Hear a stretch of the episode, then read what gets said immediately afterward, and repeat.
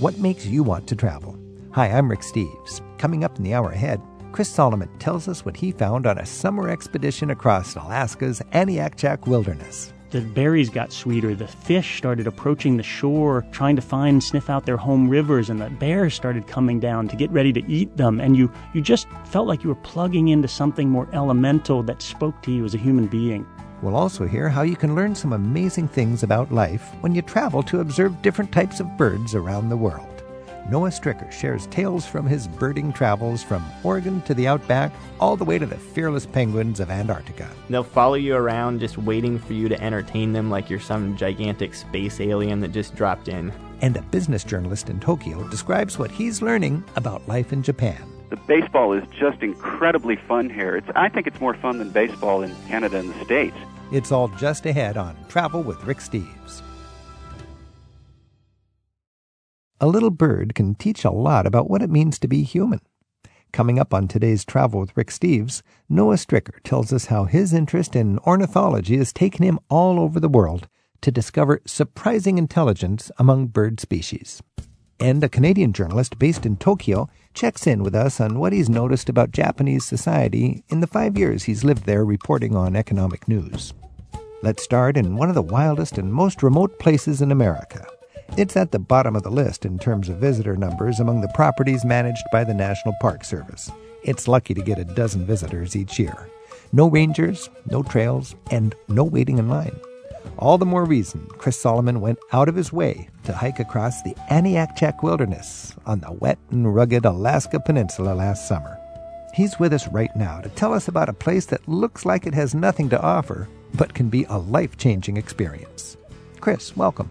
Oh, great to be here. So now, is this actually a national park, or what, what's the technicality there? Yeah, so technically, Rick, Aniakchak National Monument and Preserve is its name, and it, it is not a national park, but it is the least visited unit of the 401 properties in the national park system. So nobody goes there. Why do they, why do they even bother thinking of it as part of the system? yeah, no, you you think that the least visited might be something like the Martin Van Buren National Birthplace, but Right, uh, no. but no, uh, it's Aniakchak, and uh, in 2012, Annie Aniakchak had 19 visitors. Last year, it m- might have ticked up to 100 or so. And you were there with uh, how many people in your party? Uh, three of us. Three of us. Now, where is it, and how do you get there? Okay, so visualize this for me. If you look at the map of Alaska, Alaska has this big tail that kind of this frozen 1400 mile tail that wags westward at Kamchatka, and that's the Aleutian Islands. And the base of that tail is the Alaska Peninsula. And that's where Aniakchak is. Now, if I wanted to go there next week, where would I fly? Would I just rent a car and drive there, or how would I get there? So one of the reasons, uh, Rick, that this is not very popular is it's it's hard to get to. From Seattle, where I live, it took us three flights to Anchorage, to King Salmon, to Port Hayden, which is just an airstrip built for World War II in the middle of nowhere on the Bering Sea, and then we backpacked with 65 pound packs for 22 miles to reach the centerpiece of the, the national monument, which is a gorgeous volcanic crater. So ease of access is not one of its selling points. Is it worth the trouble? Yeah, I know. I was thinking about this on the drive over here and how to summarize it. I've had the good fortune to travel all over the world as a travel writer. I was with a photographer who shoots pictures all over the world in beautiful places. We agreed we'd never seen a place as unique as this. Okay, how can you, you write in your article? It's just gorgeous about this that it was mind-bendingly gorgeous. Is it the desolation that's part of it, or what makes it better than just going to any national park? So maybe to convey what it's like, I need to tell you just a little bit about its geologic and human history, which is more interesting than it sounds. Mm-hmm. About the time the Egyptians were ruling the world, a 7,000 foot volcano blew its top with a, with a force of 10,000 nuclear bombs. It was hmm. one of the bigger eruptions we, we know of. And then the volcano collapsed on itself and created a crater that could swallow Manhattan. That crater filled with water, so it looked like Crater Lake National Park. Then that lake blew out in this biblical flood. And over the next couple thousand years, this lost world was sort of created inside that crater. And it just went kind of unnoticed, except for the native peoples, for thousands of years until 1930, when this man called the Glacier Priest arrived. And the Glacier Priest was Father Bernard Hubbard, and he was one of these Jesuit priest who was cut from the old cloth of these swashbuckling sort of Jesuits. And he, he barnstormed all over the 49th state, having these wild adventures by bush plane and by uh, dog sled. His write ups went in the Saturday Evening Post and the National Geographic. And in 1930, he wrote about visiting Aniakchak, and he described it as paradise found, this, this lost world where orchids bloomed in the volcanically warmed soil, and the rabbits were gigantic, and they came up and walked right up to his crew, which was a bunch of the Santa Clara football players, and and uh, and they felt bad killing them to eat them, but but they did anyway. So, did you read his writing in preparation for your trip? So I did. I read about his writings about the great moon crater of the Earth, as he called it. And then what happened is he wanted to go back the next year, 1931, and Aniakchak blew up again, and he goes back and talks about it no longer in these Milton-esque kind of paradise found terms, but but in this Dante-esque hellish terms, and right. describes himself peering into this blackened inferno. And then they go into the crater a couple months after it's blown up again, and they nearly die of poisonous gases and they're and they're put their beans on a fumarole and their beans boil and they shove a thermometer in the ground and the thermometer explodes and it's just this hellish wild landscape that's the setting now we go back 80 years later just kind of see what it's like and a lot of the soot has washed off from that 1931 explosion but it has this kind of sear flinty beauty it's like this desolation sublime once you get into the crater, it's six miles in diameter. It's land of the lost meets nuclear holocaust. So uh, Aniakchak is essentially this vast glacier and the environment around it. Well, so right? the monument itself is inside a, a, preserve, and the monument centerpiece is this massive crater, and inside it are all these volcanic pimples okay. and freakish kind of yeah, freakish. I was thinking like otherworldly. This is Travel with Rick Steves. We're joined by Chris Solomon, and Chris is he's a travel writer, writes for the New York Times and Scientific American, and he wrote an article for Outside Magazine on his adventure in America's least visited national park property, Aniakchak. Now, when you go up there, you mentioned there was more uh, wildlife, more bears than there are people. What evidence of uh, humans did you see up there?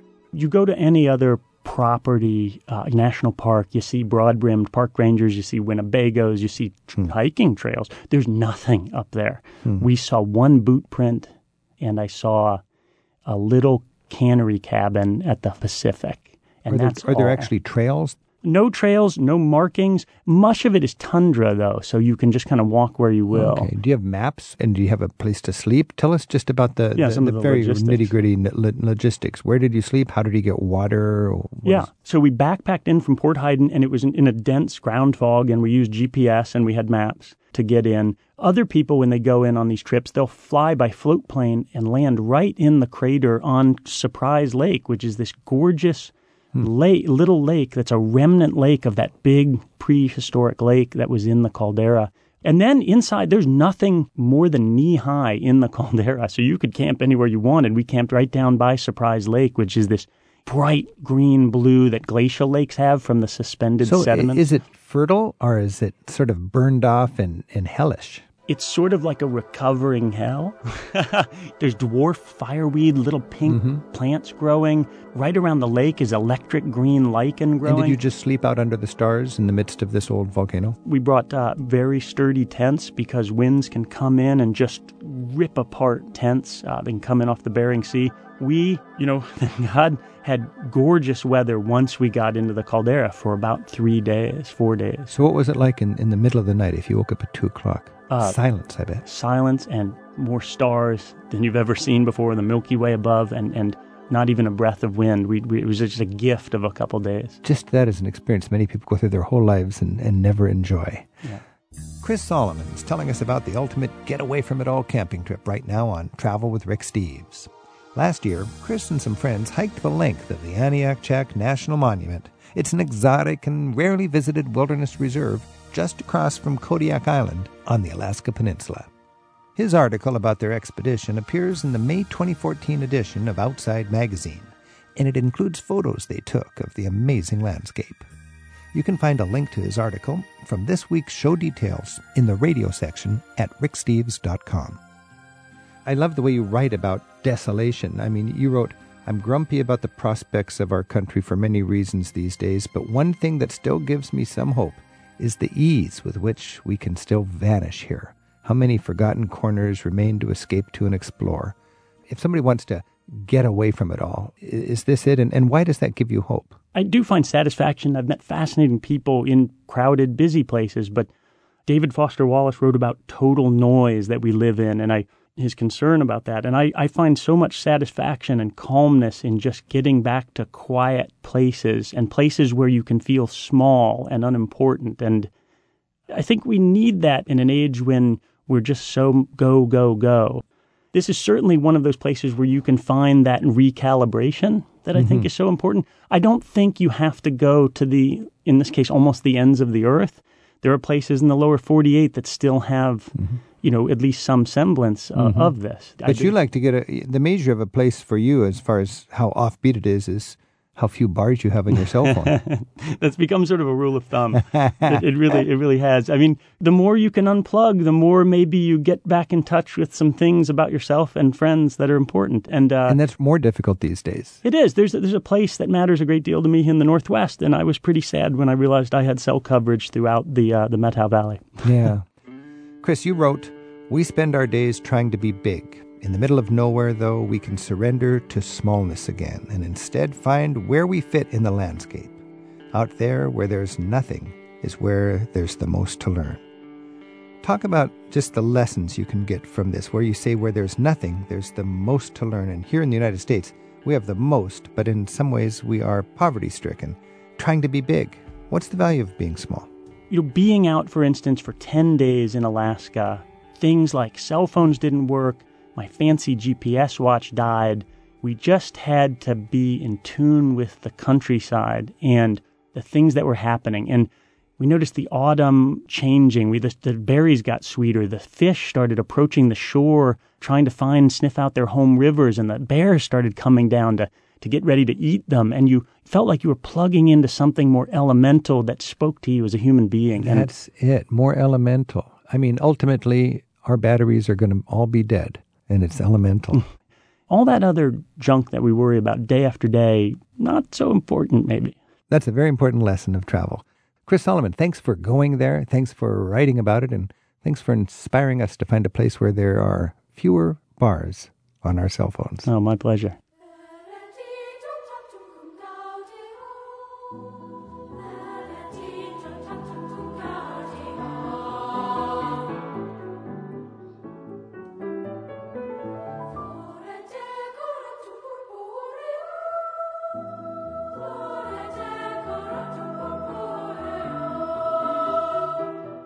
Sky above our heads can be filled with remarkable things to discover. Up next, a young birding enthusiast shares some of the surprising things he's learned from observing different bird species all over the world, and what birds can teach us about being human. And later in the hour, we'll check in with a Canadian journalist who writes for a European business magazine in Japan. He'll share his observations from Tokyo about how the slow economic recovery has been affecting life in Japan. Share your thoughts with us by email. Our address is radio at ricksteves.com.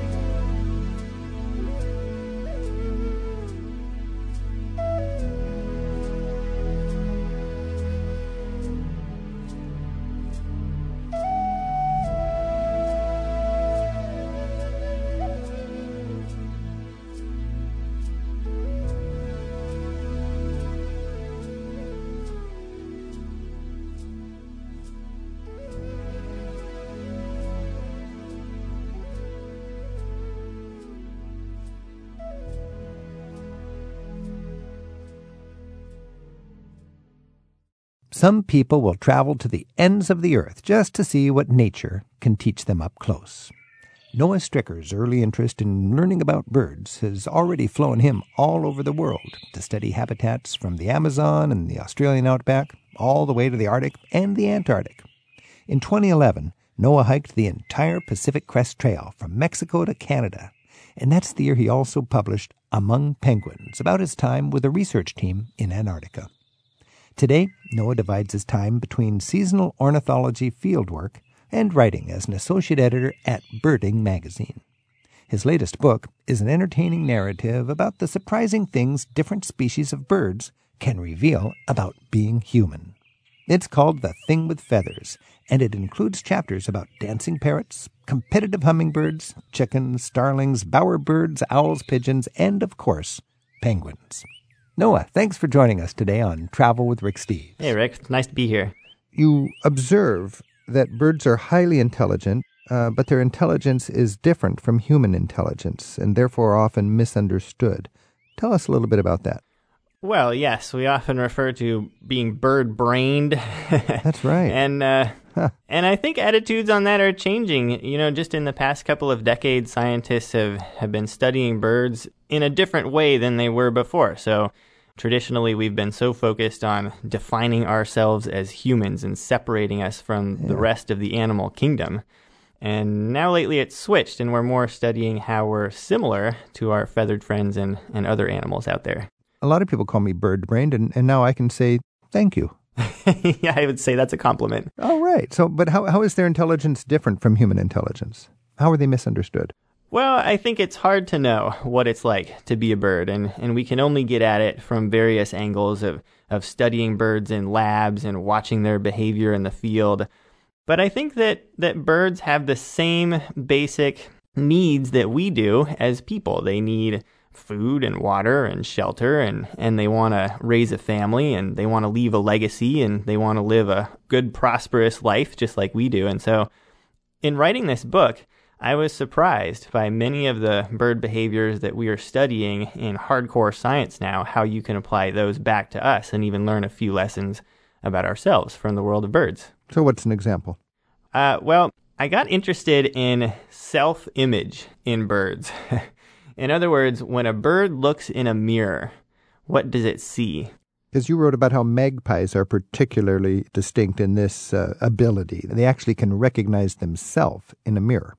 Exactly. And and we tend to take that for granted as humans. Because uh, humans can do that, but that's that's unusual in the animal kingdom. Uh huh. And there's a test you can do called the mirror test, which is where you put a little speck of paint on an animal's forehead and put it in front of a mirror and then watch what happens. And if it looks at the mirror and it starts scratching its forehead, it means it recognizes its reflection and it realizes it had something weird on its face. Oh. But if it attacks its reflection or tries to mate with its reflection or walks around the well, backside of the mirror to look for this other animal, then then that's a fail. so, now that's a dumb bird who sees yeah. himself in the mirror and tries to mate with it. it happens. it happens. You have an interesting job. All right. What about memory? I mean, uh, you you write about uh, how nutcracking birds have uh, memory that can rival or even surpass human memory.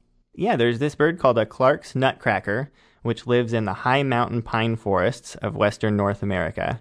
They're related to crows and magpies, so they're in that family of birds called corvids, which is known to be pretty clever. Hmm. And they have one special claim to fame. Nutcrackers every year in the late summer and fall gather pine seeds and then cache them in the ground, burying them just like squirrels. And uh, the thing is, one individual nutcracker might, in one season, bury tens of thousands of pine seeds and then be able to remember where every single one of them is, even months later, even sometimes after a couple feet of snow have fallen on the ground. So they could play, like, you know, that card game concentration? They would kill us. They'd be very good at concentration. This is Travel with Rick Steves. We're talking about nutcrackers and birds trying to mate with themselves in the mirror and all sorts of interesting things with Noah Strycker. And Noah's written a book called The Thing with Feathers, sharing what he has observed from studying birds for a long time. He's the associate editor of the American Birding Magazine. And Noah, you've done a lot of travels. As a well traveled birder, what are some of the most wildly rewarding places you've ever gone that we might, as travelers, consider going and uh, looking at birds? Well, first of all, just being a birder, one of the best things about it is that you get to travel so much because the thing about birds is everywhere in the world you go, there will be birds there. Even if you go to the South Pole, birds have been recorded there. And so birding takes you to places that you would never go to otherwise. And I think that's really cool. What's an example? Where have you gone because you were looking for birds and you realized, hey, birds are not, I'm glad I went here? Well, other than the local landfill and sewage pond and uh, airport runway, those are all good places to go bird watching. But it seems like birding is like this treasure hunt, and it gives you a map and a quest, and then it's up to you to go out and find the birds. So this year I spent a couple months in the high Arctic up on Svalbard, which is an isolated island archipelago about a thousand miles north of Norway. And that is a very cool place. In terms of bird diversity, it doesn't have a lot of species because as you go toward the poles, there are fewer and fewer birds, but the ones that are found there are really cool. This is Travel with Rick Steves. We're talking with Noah Strycker about birds. Allie emailed us from Spokane in Washington, and, and Allie writes uh, We loved seeing puffins on Haystack Rock at Cannon Beach in Oregon in the summertime.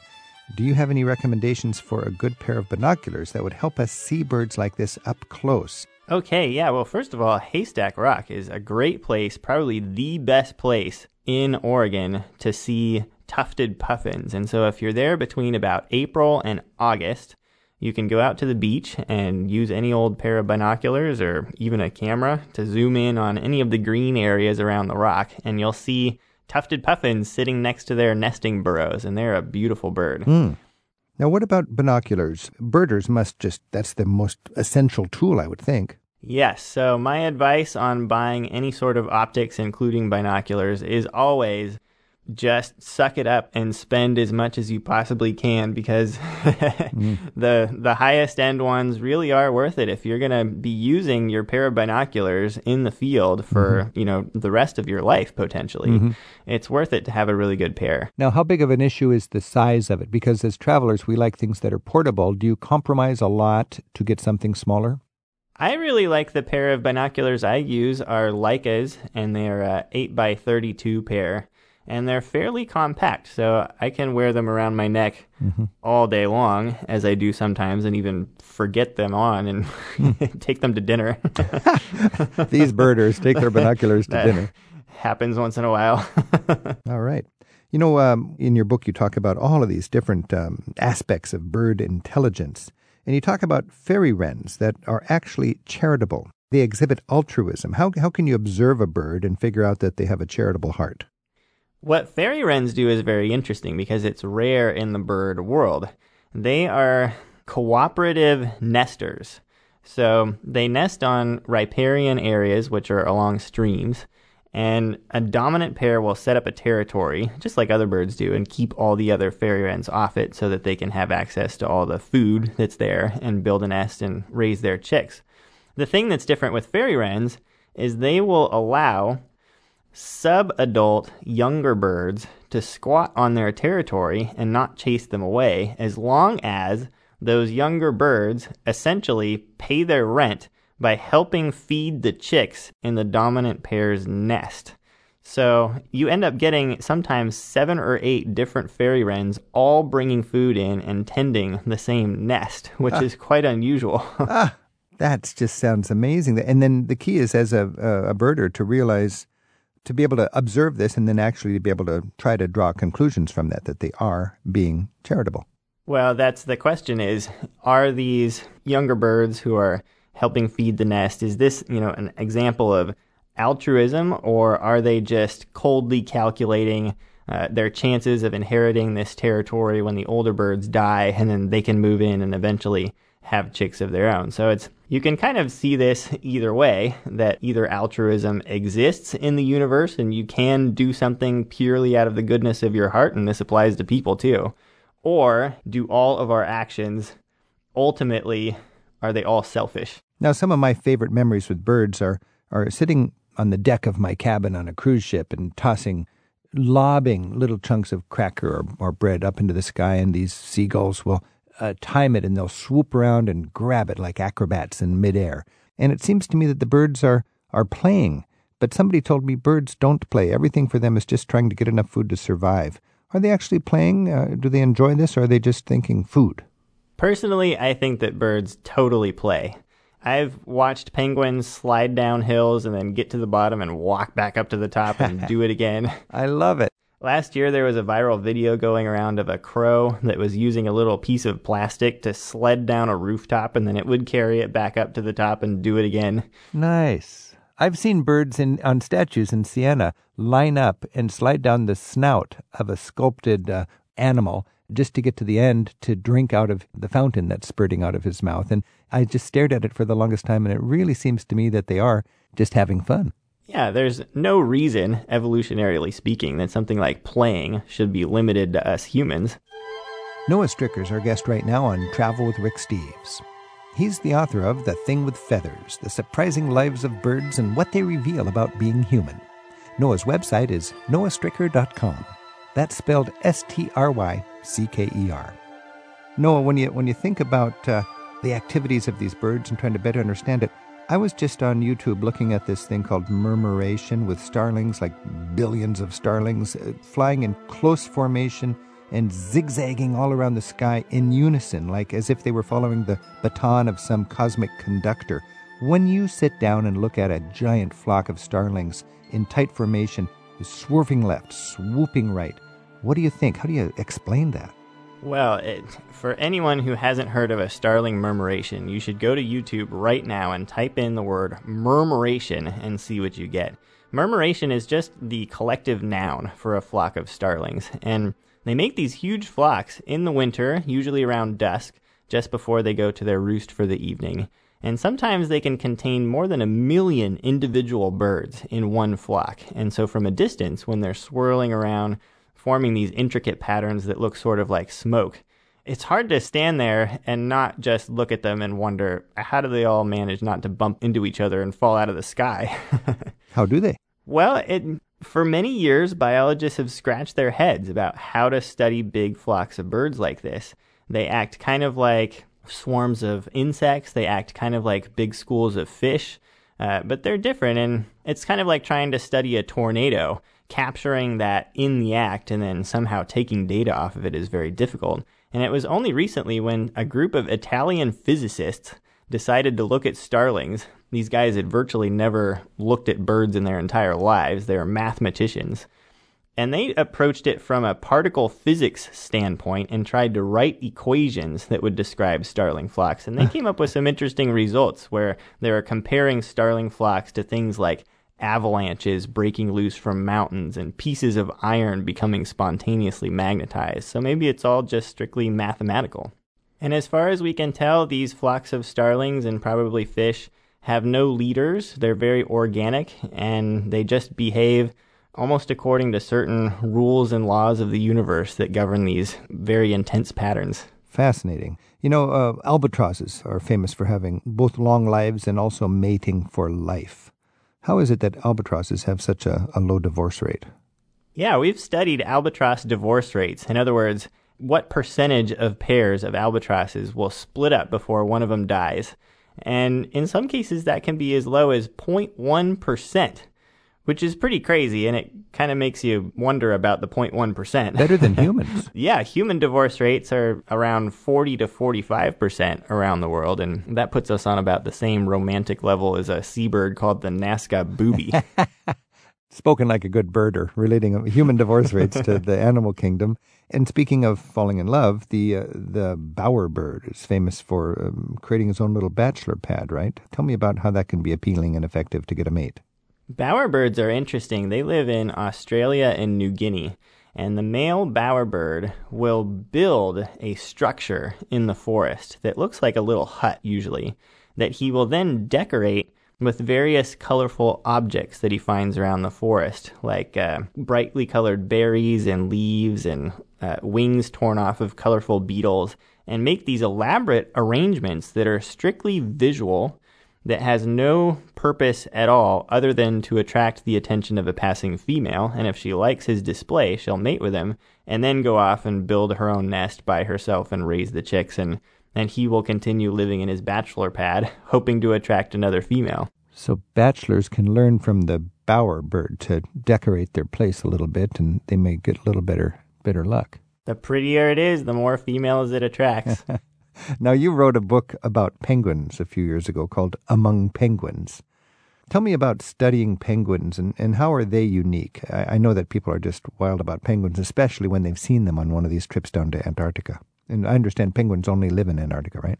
Well, there are 18 kinds of penguins in the world, more or less, depending on how you define a species. And only two of them are totally restricted to Antarctica. So the other 16 oh.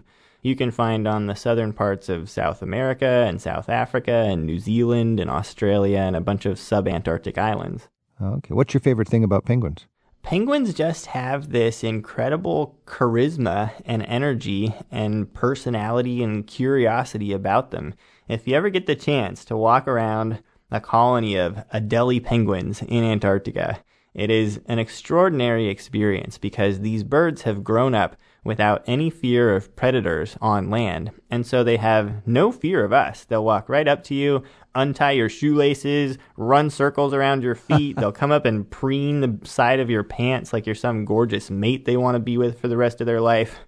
They'll follow you around just waiting for you to entertain them like you're some gigantic space alien that just dropped in. So that's because they have no predators? Right. So all the other continents have land predators on them and sure. and for something like a penguin that might mean that they would get eaten. So what a beautiful thing. If you can put up with the cold of Antarctica, you don't have any predators and then you don't need to be afraid of strange men. Sounds like an ideal life, doesn't it? It just gets down to about 80 below in the If winter. you can handle the cold.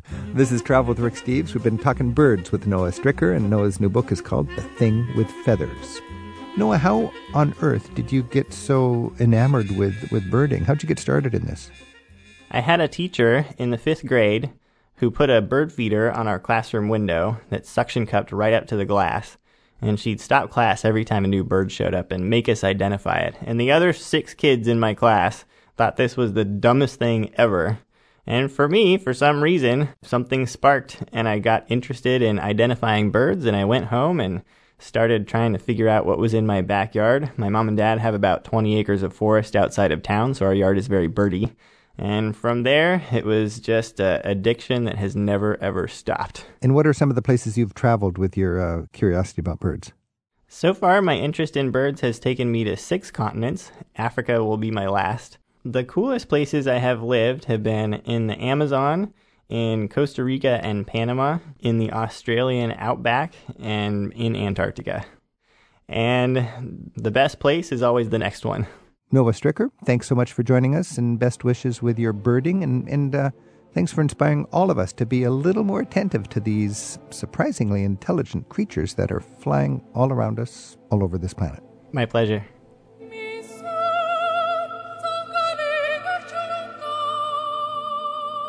You can add your comments to what you hear each week on Travel with Rick Steves and find web links to our guests in the radio section of ricksteves.com.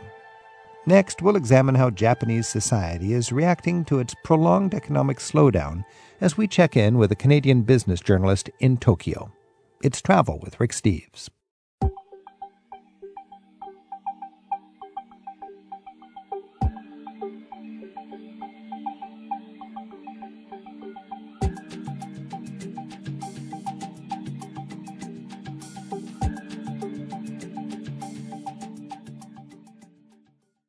While in many ways Japan remains one of the top ranked economies in the world, stresses on the country are starting to play out in ways that have caught the attention of our next guest. Joining us on the phone from his office in Tokyo is Mike DeJong. He's editor in chief of Eurobiz magazine. It's a monthly publication about European trade and investment in Japan. Mike, thanks for being with us. Hey, it's a great pleasure, Rick. Nice to talk to you. So, how did an editor from Toronto end up in Japan? Well, my wife's Japanese, and we met in Toronto. She was studying English, and we had a son there. And then uh, she wanted to move back closer to her family. And I initially got a job as a broadcaster at NHK, which is their main television network. And then from there, I've worked my way into print, and um, now I'm editing uh, one of the larger English language business magazines in Tokyo. Huh. Now, do you have uh, a lot of people visiting you from the States or from Canada? Uh, personally, no. My parents are rather aged, so they're it's Yeah. kind of they're unable to fly that far, twelve hour flight from Toronto. But uh, yeah, it's definitely you know a, a great place to come for a visit. I mean, you've Oh, been here a couple of times, yeah. Rick, so you know it's. I love it's fabulous. Japan, and I, I, in fact, I enjoy eating in Japan. I think at least as much as eating anywhere else in the world. Uh, For me, eating in Japan was one of the great travel experiences I've ever had.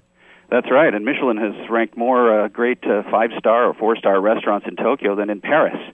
Which is great for Now Tokyo. that's I mean, something. It's a great culinary capital for sure. Oh, yeah. Now, we have this image of a, sort of an idealized Japanese culture delicate, understated, Zen gardens, you know, a single candle, all of this. When you're traveling around Japan today, are you able to find that? Yeah, actually, today on the train coming in, I saw two women wearing kimonos, and you and you see that a lot, especially you know certain times of the year, certain holidays and such. But uh, it's a bit of a myth. It's a bit of a stereotype that we have as Westerners. I mean, it's like thinking of America as being all cowboys and, and Right. horses, but still, there it is surprisingly you know surprisingly cool when you go to a sort of a historic town and you see on a Sunday you see people wearing kimonos or carrying you know the, Right. the old umbrellas and stuff. So it it, it is a, a, a real blast to the past. But I would imagine there's a lot of pressure for the future, especially with rising economic powers on the Pacific Rim and so on. Tell us about the Prime Minister uh, Shinzo Abe. Yeah, Mr. Abe was uh, elected in late 2012 and uh, trying to turn around an economy uh, that had suffered greatly from the Fukushima uh, disaster, the triple disaster in uh, March of 2011. We call it 311 here in Japan. And also from the Lehman shock a few years prior to that, where a lot of foreign investment left Japan for other places like Hong Kong.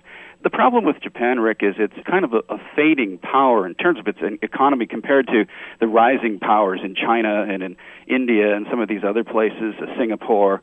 Um, so that's one problem that the Japanese government has had to deal with. And then they had obviously the tragedy, which we're still three years later trying to rebuild from. Many people still homeless from the Fukushima area, and that's uh, obviously requiring a lot of government investment. When Prime Minister Abe took over, he brought in a, program which was dubbed Abenomics and that was uh, a lot of government spending, uh, you know, lowering the yen to try to spark foreign investment and you know make Japanese goods more attractive worldwide. He was dealing with their crisis kind of like our government was dealing with our crisis then stimulus, spending. That's right, and then on top of it, you had the nuclear disaster, the, the earthquake, tsunami, nuclear disaster that Yeah. was, you know, dropped right on top of it. So last year, it seemed the economy was picking up until the end of the year, when growth kind of slowed at the end of last year. This year, it's um, it's been quite slow, and uh, people are looking to Mr. Abe now. To, you know, do you have any more rabbits you can pull out of a hat to sort of get things going? But uh, there seems to be a bit of a, a malaise in the population, wondering what's going to happen next. And um, yeah, we'll have to see. Now, you mentioned Japan's economy was kind of has ebbed or something like that. Is that something to do with it, a more geriatric society and a, and a thinning population? Or to what do we attribute the fact that Japan's not the dynamo it used to be? Well, that's exactly right, Rick. I mean, coming out of the bubble era when Japan was on top of the world almost economically, the number two economic power in the, in the world, the bubble burst, and into the 90s, they went through a great period of recession and just haven't been able to, to shake that off. And then again, you know, the earthquake and tsunami hit. But you mentioned some of the, the demographic problems that Japan faces. They face really a demographic double whammy.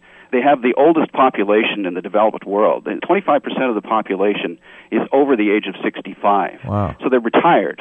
And then you also, at the other end of the spectrum, you have one of the lowest birth rates in the developed world. The Japanese basically aren't having babies the way they used to. So the population is, you know, predicted to really shrink in the coming years, which is, you know, combined with the aging of the population at the other end, it's going to put a, a lot of pressure on the younger generation. You know, my son, when he he reaches tax paying age, I mean, he's probably going to be facing, you know, a horrendous tax bill just to fund all the programs that that need to be funded here. Well, to support all the retired people who are no longer contributing to the society. That's right, and who are depending on, Yeah. on government Well, pensions now, and Europe yeah. has had the same problem because I, I mean, my take is when you have a very successful society, it becomes better educated and wealthier, and when that happens, people have less kids and they live longer, and uh, that just means the entitlements are going to be hard to sustain.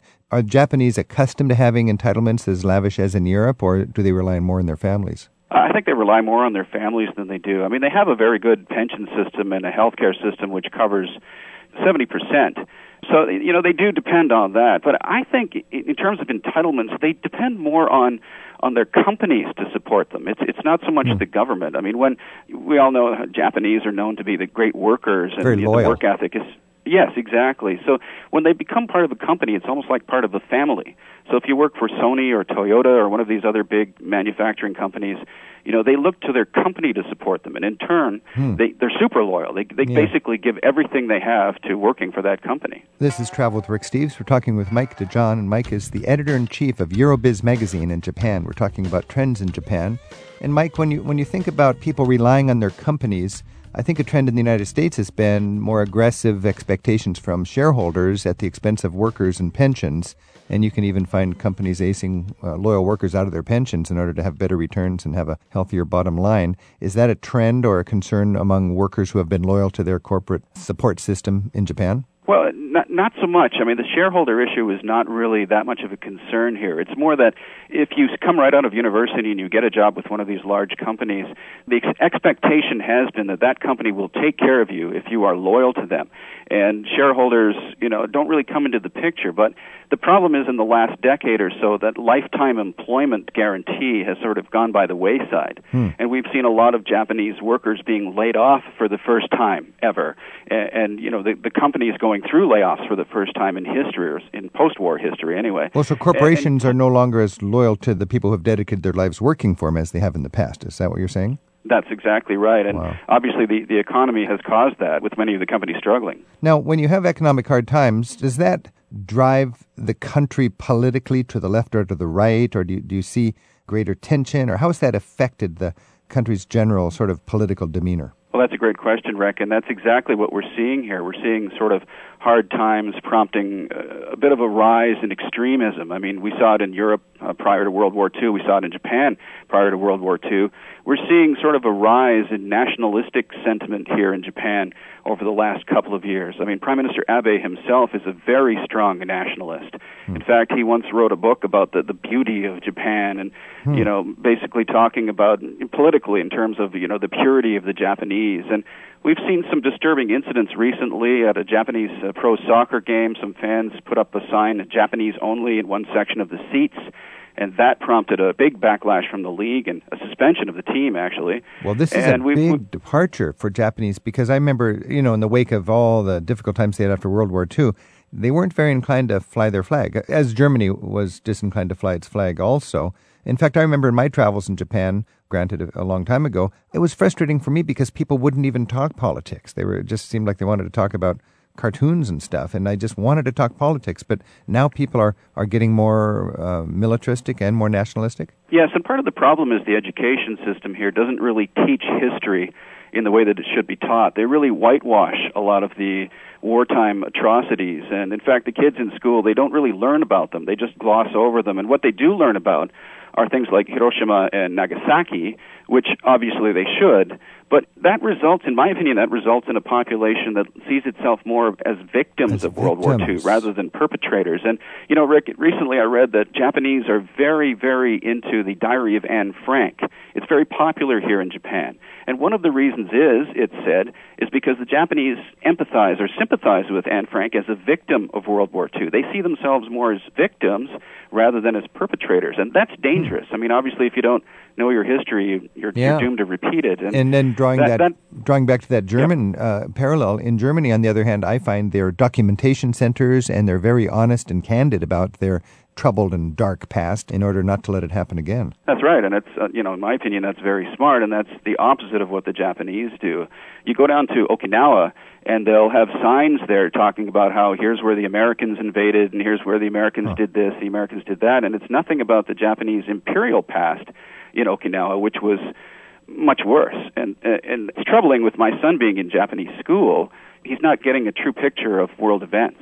Are and that, is quite, disturbing. Would you say, Mike, that people are quite complacent and accept what's taught to them, or is there a, a hunger to reach out and, and get a more candid uh, look at 20th century history? No, that's that's true as well. People are very complacent, and it's it's sort of a cultural thing stemming from the, the Confucian past, the Chinese influence, that people in school tend to just listen to the sensei, listen to yeah. the teacher, yeah, and Dai follow authority. Dai yeah, sensei, exactly. Hon- honorable teacher. Mike, just right. to finish up, how would you characterize the quality of life for the working class person in Japan now? What is their working situation, their vacation situation, the situation for women? Oh, that's a big question. I, I would say the quality of life here is. Um, well, it's not as good as what uh, certainly Europeans can expect, but even North Americans. I mean, I think they they really really work themselves to death. There's even a you know a workplace death syndrome here, where people have died from overwork. They call it. It is sad, but at the same time, I mean, the Japanese do have this great family ethic as well, and mm-hmm. and they really do love their you know their cherry blossom festivals, and they love their historical festivals, so they do take time to enjoy themselves. But it's not uncommon here for a salaryman, as they're called, to work 50, 60 hour weeks mm. and virtually never see his family until holiday time. So I think that's one of the reasons that they've said that the Japanese don't have enough children is, you know, the husband and wife just doesn't get enough time together. So that's something that Prime Minister and the governments will have to address in the future. I don't know if you've seen the the TV series Mad Men, but I was just appalled at the treatment of women in the American workforce back in the 60s. And my sense from earlier travels in Japan is Japanese women a lot of times are treated like American women were a long time ago in America. What's the, the, your sense about women's place in the workforce? Well, that's exactly right as well. I mean, it's a very very tough situation here for women. There are actually more girls who go to university in Japan than boys. But when they get into the workplace, they work through their 20s, they're pretty much expected to have children and then retire. Mm-hmm. And they don't hold their jobs for them. There's no such thing mm-hmm. as your job is held mm-hmm. for maternity and you can come back and continue on the ladder into upper management. Japan has a very small percentage of upper managers who are women. They have the, one of the lowest female populations in parliament, female representations in parliament. So it, it is a problem. But that's also something that Prime Minister Abe has surprisingly said that he would address. That he sees that that is that is an area of growth. That perhaps if more women are welcomed into management roles, they can take some of the pressure off the men right. and also have more spending power and create more more growth in the economy. It sounds like this Abe, this Prime Minister Abe, is somebody to keep an eye on. Mike DeJong, editor in chief of Eurobiz magazine in Japan. Thanks so much for joining us. This has been a little bit of a of a downer, but let's finish by reminding people Japan's a beautiful place to visit in your travels. And in spite of all their hard work and their uh, economic challenges, just uh, let's cap this uh, discussion with something colorful and, and fun that you can do in Japan that reflects a culture that is resilient and able to rebound from things like uh, difficulties back in, in uh, World War II and the more recent triple disaster at Fukushima. Well, aside from the great uh, cherry blossom festivals and visiting, you know, the greatest restaurants probably in the world, my favorite thing about Japan is the baseball the baseball is just incredibly fun here. It's I think it's more fun than baseball in Canada and the States. And the fans really get into it and the players are quite good and it's a great experience for kids. So, you know, I would say to my American and Canadian friends to come here and go to a baseball game in Japan because it's it's like no other experience, a sporting experience that you've ever had. Mike DeJong, uh, if my uh, memory serves me correctly, domo arigato would be uh, thank you very much. Is that right? Yes, that's it. And doitashimashite is your welcome. Ah, makes me want to go back to Japan. Thanks again, Mike, and uh, best wishes oh. with your work at uh, Eurobiz Magazine. Thanks very much, Rick.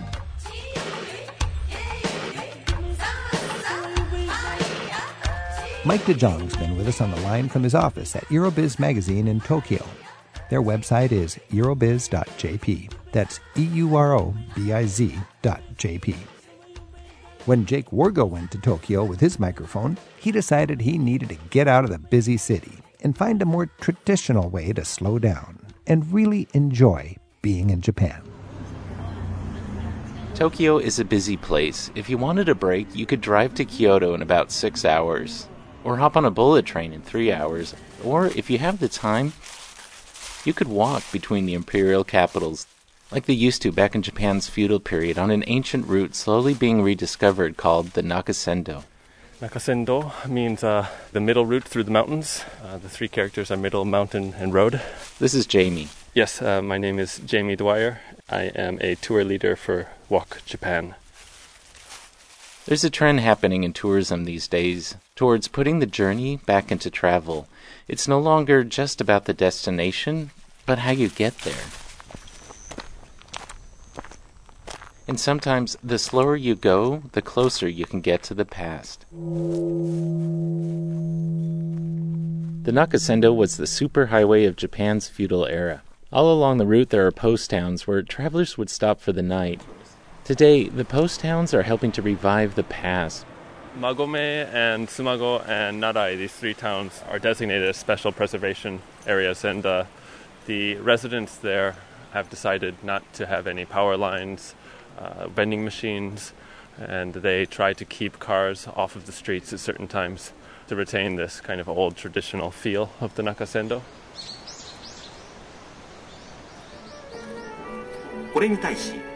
We pass a memorial to a famous battle in 1561 when Japan was fiercely divided. A diorama explains a historic battle fought down in the valley we just walked through.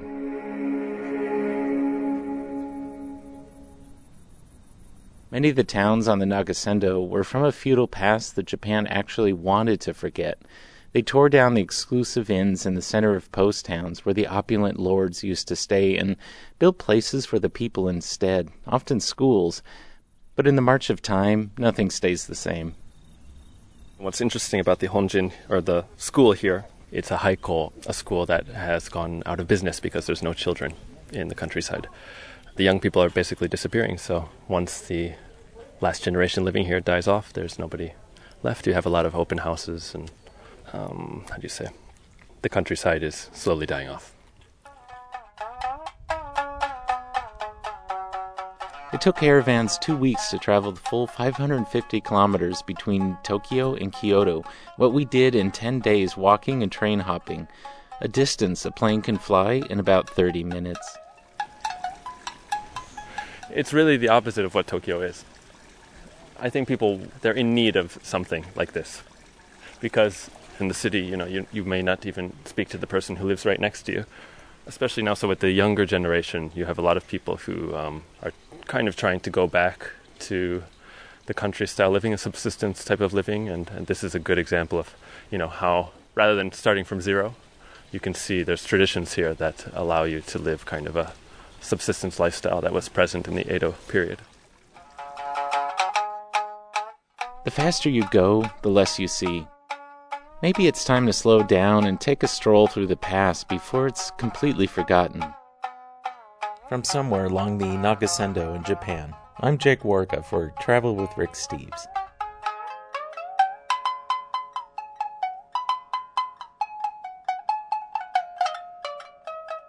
Jake Warga's travels include leading photography tours in Morocco. Samples of his photos and audio work are on his website. That's jakewarga.com, spelled W A R G A.